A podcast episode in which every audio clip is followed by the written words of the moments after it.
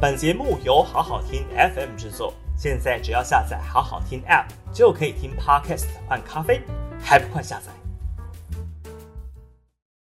好好听 FM 的朋友，大家好，我是平秀玲。六月十六号的今日评评理哦，我们继续来追富乐黑心快塞事件哦。这个事件呢，发展了两三天哦，现在越来越多离谱、骇人听闻的事实被掀开来哦。原来卫福部早就知道富勒快筛非常可能有问题，是伪造的，因为在五月十号呢，卫福部专案核准高薪。发给他富勒快筛的 EUA 的时候呢，五月十三号过了三天哦，曾经也打算要从美国进口富勒快筛的另外一家公司哦，叫做医优生技公司哦。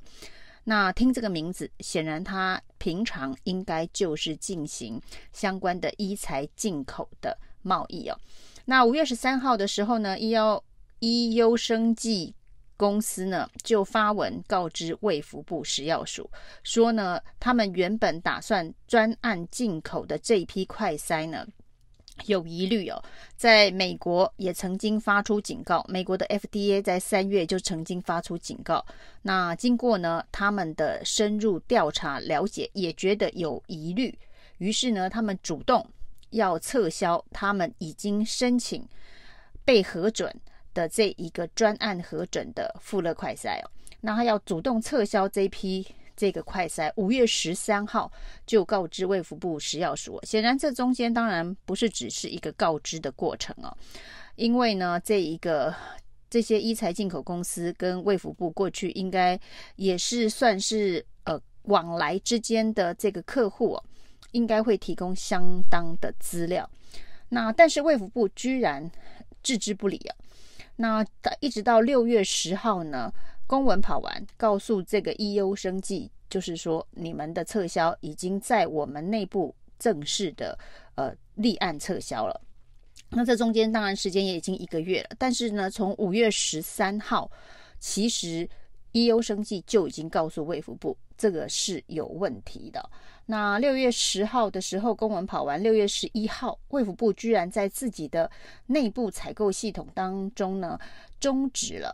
这个高薪进口富乐快筛事件哦。为什么呢？是因为已经开始在市面上流通的这些快筛试剂哦，很多民众检举无法测出任何一条线哦，这是一个非常非常离谱的这个瑕疵品啊。那而且数量还不小，于是六月十一号在内部系统当中呢，卫福部就终止了高薪继续进口。那不过在这之前呢，在五月十三号，医优科技踢爆富乐快筛有问题的时候呢，五月十六号，高雄市政府已经写了采购的公文，要花九千五百万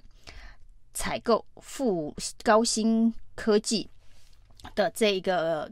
快筛试剂哦，那所谓的这个高新跟大新的关系哦，跟之前这个高登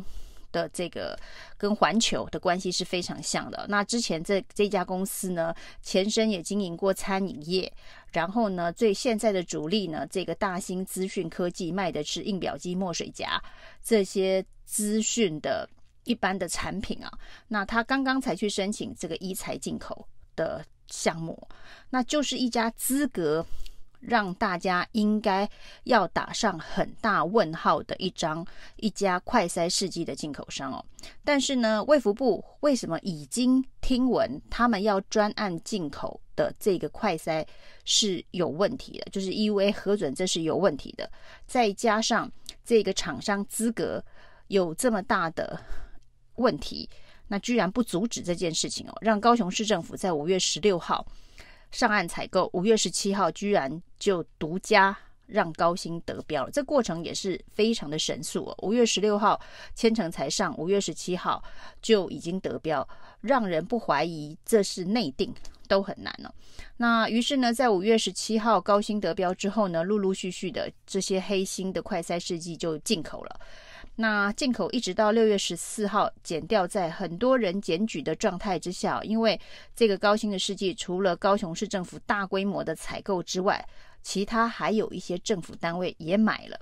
那显然纸包不住火，减掉六月十四号不得不启动侦办，才踢爆这整个非常离谱的食药署专案核准，高雄市政府专案采购，非常快速通关的一个流程哦！那居然是这么样子的黑心的快筛，在这个防疫的关键时刻，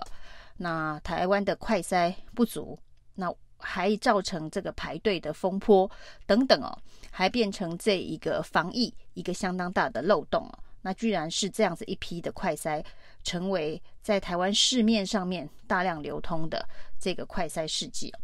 那针对这个种种的夸张离谱的事件呢，卫福部今天的回应是说，卫福部食药署目前针对这些快筛试剂的审查都是书面审查，因此呢，只防君子不防小人哦。那如果有小人，就是有这种黑心厂商，他刻意要造假，刻意要欺骗呢，那食药署是没有办法发现的。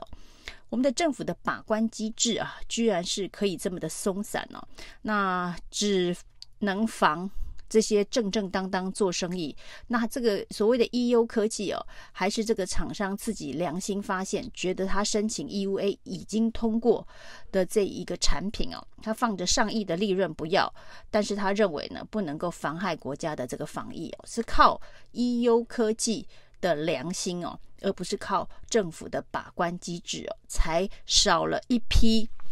这个快筛试剂的进口。那于是呢，这个君子自己撤回了自己进口核准的专案，那小人。持续的进口，于是呢就全民受害了。然后食药署告诉大家说，因为我们现在的审查机制啊，只防君子不防小人呐、啊。那说起这个只防君子不防小人呐、啊，那包括了之前这个高登环球，大家就不断的质疑他可能是另外一个小人呐、啊。当时。陈时中还告诉大家说：“不要乱质疑别人的资格哦，小厂商也可以做大生意哦。”那还有人甚至呢，把它比成这一个呃，矽谷的苹果啊，这个 Google 啊的车库创业哦，说呢这些小公司的创业呢，最后可能都是大公司，千万不要小看它。那高薪这件事情哦，就老老实实的打了这些人。一巴掌啊！那陈时中说，政治不要干预商业。这件事情的离奇离谱的程度，已经让大家怀疑，到底是不是有政治、有幕后黑手干预了商业？那所谓的只防君子不防小人哦，除了 EU 科技这一个君子自己主动处理之外哦。大家还记得去年在买疫苗的时候，好几个君子哦，这一个红海的郭台铭哦，台积电哦，还有这一个慈济哦，这些君子想要帮台湾买疫苗，结果呢，食药署卫福部是怎么卡的？一卡、二卡、三卡，原厂授权书要这个格式、那个格式的，果然是只防君子不防小人哦，防这些采购疫苗的君子哦，那不防进口黑心试剂厂商的小人。以上是今天的评评理，谢谢收听。